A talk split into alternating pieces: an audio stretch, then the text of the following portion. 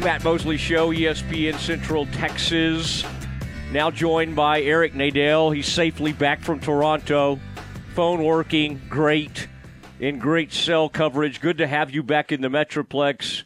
Eric, not exactly the way the Rangers have wanted to uh, open the season. It was a, a fun opening day uh, in a lot of ways. And, boy, that uh, that call the other day, getting to see, uh, you know, the the home run there to tie it up late. Um, the, Eric, that's a uh, that's that's an incredibly uh, with with Calhoun doing that in a pinch hit situation. What an incredibly exciting moment that was early in the season. Yeah, it was outrageous. I don't know that anybody was expecting it, and it was just a reminder of, you know, how much power the Rangers have in this lineup. You know, Calhoun's the guy who's been batting ninth. He wasn't even playing that day, and he comes off the bench and hits the home run to tie the game. You know, unfortunately, it didn't lead to a win, but it was still a spectacular moment, and I'm sure everybody who was there is not going to forget that for a really long time. Is it still completely weird to you, or are you just used to it now when they send the, the, the runner out to second base? You get into extra innings. I, I think some of us thought that would uh, go away. It, it's uh, do, do you do you have you just seen it so much that uh, that you're you're somewhat comfortable with it now, or does it ever, like, it, especially at the beginning of a season, uh, almost catch you off guard a little bit? I'm used to it, and I really like it. I was very disappointed when I first heard that they weren't going to continue it. And then, as it turned out, once they checked with the players, they found out the players have overwhelming support for putting the runner on second base. They don't want to play eighteen-inning games either. And it, it creates immediate drama. You're not just sitting around waiting for a home run and extra innings, which, given the way the game is played now, is what would happen. Um, now there's strategy. There's a guy on base. Immediately there's a scoring chance. I, I think it's phenomenally exciting, and most of the games end in the tenth inning now. Yeah, it sure seems like that. And then sometimes they'll get tied up even when they're down, you know, down two runs. Rangers had that weird ending the other day, opening day. The slide rule comes into effect. Uh, interesting wording on, well, it wasn't a, quote, bona fide slide. Now, I, I know you looked at that thing a million times. I've seen it a bunch. Um, it, it looks like a lot of the slides I've seen for many, many years. I guess if you go letter of the law, Um, in the moment, Eric, was there anything in that play that you kind of made a mental note, like mm, they're gonna they're gonna challenge this? What was your sort of immediate takeaway from from calling and, and watching that play?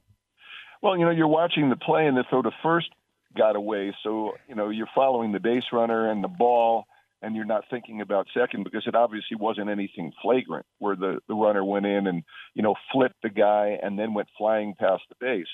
You know, it was all borderline stuff. But, you know, bona fide slide is now defined. You know, that's not just, you know, some vague concept. It's defined in the rule book now. And a bona fide slide requires you to stay on the base. And he did not stay on the base. So if that's the way you're going to make the calls based on literally the letter of the law, then it was not a bona fide slide. It was an illegal slide. You know, he also made contact with the fielder. Um, and not down on the ground, which also constitutes a not bona fide slide. Both of the violations were tiny, but both were violations. And if, you know, if that's the way they're going to call them, just the way they're calling guys out now, if they come off a base, you know, for one millisecond in the course of a slide and the infielder keeps the glove on them, then you're out. That's the way they're going to call it now. Then, then they should do it all the time, you know, as long as they're consistent. And we'll wait and see. You know, the the point that was raised that I thought was a good one is, you know, if it's the seventh game of the World Series and it's the tenth inning, are they going to call that? I don't know. But if they're saying this is the rule and we're going to call it that way, then I guess they should, or else rewrite the rule. Yeah, they could be like the N F L and just constantly rewrite rules every offseason, and uh, I know they do uh, tinker with things as well. I guess as a manager, and Woodward spoke to this, you now have to go back early in a season and probably reemphasize with your players, here is the rule, and this is exactly what you have to be. And I, I just think it's tough, Eric, to uh, to undo um, years and years of what these players have been cha- you know, uh, been asked to do and coached to do to sort of, and, and again, we've seen it in other sports as well. You gotta, you gotta, you gotta do it. You gotta adjust to it, but it, it has to be tough for the players, especially in such a bang-bang type fashion, to be thinking, well, I can't, you know, I can't leave the base, or I can't leave this path. It, it's, uh, it's, it's, it's a really hard thing, I would think, to uh, to process for them. Yeah, you're right, Mo. You know, it's also really tough on the umpires. You know, mm-hmm. They're not used to calling that as an illegal slide, and the guys on the field actually didn't. You know, it was the guys in New York who, after watching a billion replays, you decided that, yeah, he came off the bench by how many inches or whatever it was. Um, it's hard on them, too. Uh, talking to some, you know, former middle infielders in the last couple of days, you know, they seem to have the feeling that this is an area where they should leave it in the hands of the umpires on the field to use their judgment over whether a violation is flagrant. And, yes, it, it creates... It creates a judgment call, uh, but it also makes more sense than calling a double play on that play the other day. Uh, they would have to change the rule, and they would have to give the umpires, you know, the authority to decide whether or not it's a flagrant violation. And that's the way it used to be, but they never seemed to call it. And now, you know, there probably would be a way of the league emphasizing to the umpires, you know, what to call and what not to call without getting into these minuscule little nitpicking things. Yeah, it is. Uh, talking to Eric Nadel, voice of the Rangers on E S P N Central Texas, the Matt Mosley Show. Uh, what do you think, Eric, of these uh, umpires being mic'd up? The entire ballpark can now hear them. Do you think uh, you've known a lot of these umpires over the years? Who will be the uh, Who who who will enjoy being mic'd up the most of uh, of the uh, who are a couple of guys that come to mind? I don't know. There's not that many now. There's you know there there really aren't any flamboyant umpires anymore. Durwood Merrill's gone, and Ron Luciano and uh, Emmett Ashford, guys who who really clearly were having fun out there. Um, I think the umpires over the years have been encouraged to stifle their personalities, and they're probably not real happy about, you know, having to make these announcements. But I'm glad they're doing it. You know, I wish there were a little more detail. You know, I wish the umpire the other day had said it was not a bona fide slide because, and gone on to say he came off the base. You know, that would have been even more helpful. But at least we know what's being appealed, and we know what the decision is, whether the call has been confirmed, overturned, or stands, which means that, you know, they're not really sure, so they're going to let the call on the field stand.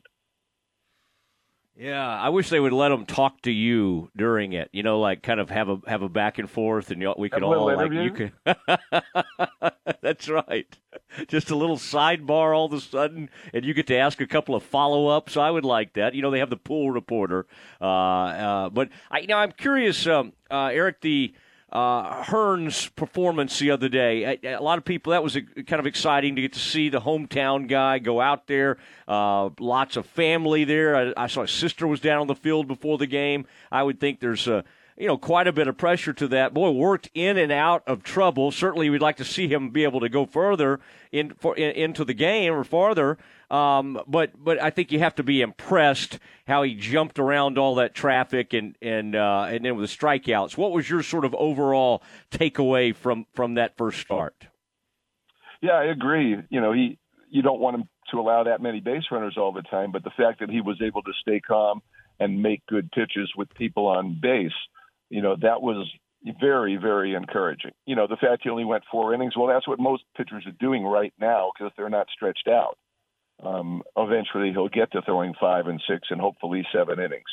But for a first outing, you know, with all of the, the opening day jitters at home, uh, all the extra adrenaline, uh, I think he did an amazing job.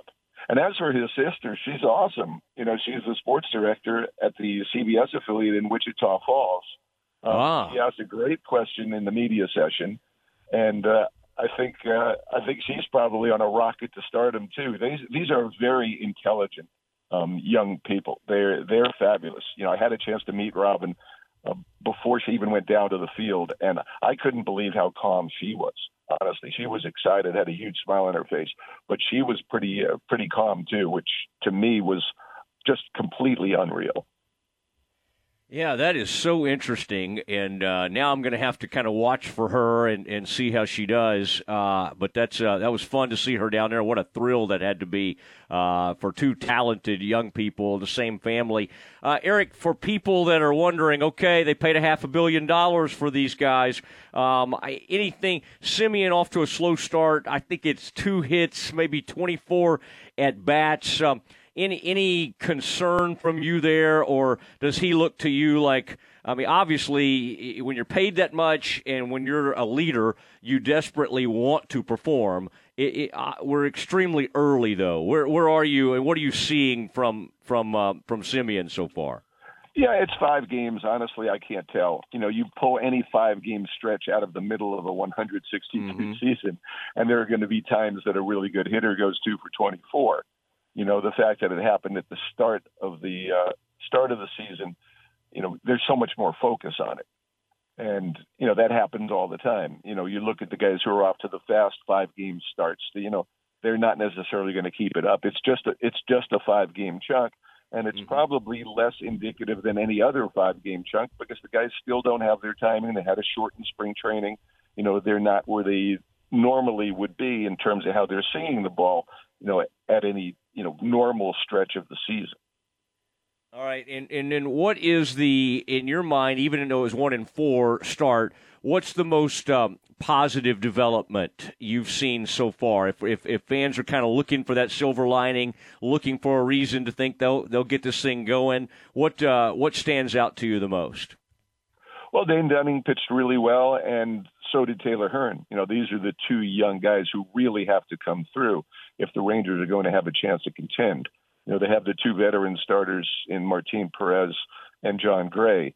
But if this team is going to go anywhere, you know, Dunning and Hearn have to take the next step forward. You know, they both had decent first full seasons in the big leagues last year, uh, and they, they've got to get better. And all signs at this point are that they're going to get better. The other thing is is the approach that Mitch Garver is showing at the plate. You know, he's averaging close to six pitches per plate appearance, and it sets a great example, you know, for everybody else in the lineup, you know, to see him doing that and also having a lot of success. That combined with Adolis Garcia no longer swinging at everything, you know, those two things are the things that make me most encouraged about the Ranger offense. Yeah, it'll be interesting to see if they kind of settle into a lineup here because you've had different leadoff hitters and and uh, all of that is interesting. And uh, now I, I was curious. We got cut off last time. I was asking you about Martin Perez, and we were talking about like how it was when he was kind of the young phenom and he got his extension and all of that. And I think it was extremely important to him because of what was going on in his home country at the time. Um, what what is he like now? You're, you've been around him since he's been back. Does he seem like a, a way? I mean, he was kind of a, a fun, uh, pretty mature young guy, uh, especially with you know what he was trying to convey. I just thought he was a great guy to talk to, even as a youngster. What what? Uh, how does he strike you? And, and what what seems the uh, to have changed the most about him? You know, as he's had several year more years under his belt. You know, he really is. He really has matured. Um, it, it's like talking to a different guy. You know, he's he's calm, he's thoughtful. Um, I think he'll be a, a real positive influence on the pitching staff. You know, he now that he's been for two other teams, you know, he's had input from a variety of pitching coaches, a variety of veteran pitchers, and I think he's going to be a stabilizing influence. He actually seems to me to be a lot older than just thirty-one. You know, it was it seemed real surprising the other day when it was his birthday and we realized he's only thirty-one. You know, he's been in the big league for ten years. Yeah, yeah, that that is uh, it's amazing to think back, and uh, yeah, only thirty-one. Which it, with pitchers, you never know. He could have six or seven years left, uh, but uh, but this is going to be uh, this is going to be fun. And uh, how's the? Uh, by the way, the, the the ballpark, the opening day, and everything. Just the uh, the atmosphere out there. I know they wanted maybe a little bit. Uh, Uh, bigger crowd. Uh, I think that was listed at about, oh, right around thirty-six. But uh, pretty uh, atmosphere-wise, was it, um, other than them losing, obviously, how was it? It was it was pretty normal for an opening day. You know, it, People, yeah. people were really into it. You know, you wondered with the lockout, you know, whether things would feel different, whether fans would be down or, you know, not really interested. But I haven't really seen any signs of that as yet. All right. Um, well, Eric, always uh, always fun to uh, catch up with you. Good to have you back in the States. And uh, we look forward to uh, hearing you as the Rangers try to kind of dig themselves out of a little early hole. And, by the way, the Angels aren't the easiest uh, team to to do that against, but uh, uh, that's a uh, that's a fun lineup. And Shohei, I mean, uh, shows up. Do you do you kind of get stoked? You've seen this guy now quite a bit, but do you still getting to uh, getting to watch him in person? Does that still get, kind of get you fired up? It does. I'm really looking forward to tomorrow. You know, he's he pitched four times against the Rangers last year, and it, every time he pitches, it's something special. You know, you hope your guys are up to the challenge. You wonder which guys will be. You want to see what Ohtani does as a hitter on the days that he's pitching. Um, and it's something to look forward to. It really is like a special event. So, you know, I encourage people to come out tomorrow. You don't know how many times he'll actually pitch here um, this year, but uh, the maximum would be three, and at least we're getting the first one. Yeah, it'll be it'll be a lot of fun. Eric, I appreciate it. We'll talk to you soon. Thanks, Mo. Nice talking to you. Yeah, great talking to you. There he goes, Eric Nadel, the uh, Hall of Famer, and uh, the uh, longtime Rangers, the voice of the Rangers. You can hear him uh, on our affiliate, of course, uh, E S P N Central Texas, and does such a such a wonderful job, and kind of is the voice of calm in uh, when when the Rangers get off to a rough start like this. I think uh, I think that's healthy, Aaron, to. Um, You know, after five games, to not, oh, man, Simeon's two for twenty-four, and this guy's that, and this guy's. Um, I think it's good to hear that. I just think when you already have a team that you don't think is going to challenge for first in the division, you want them the, the only time where you feel like you can kind of stay connected with the division is early in a season.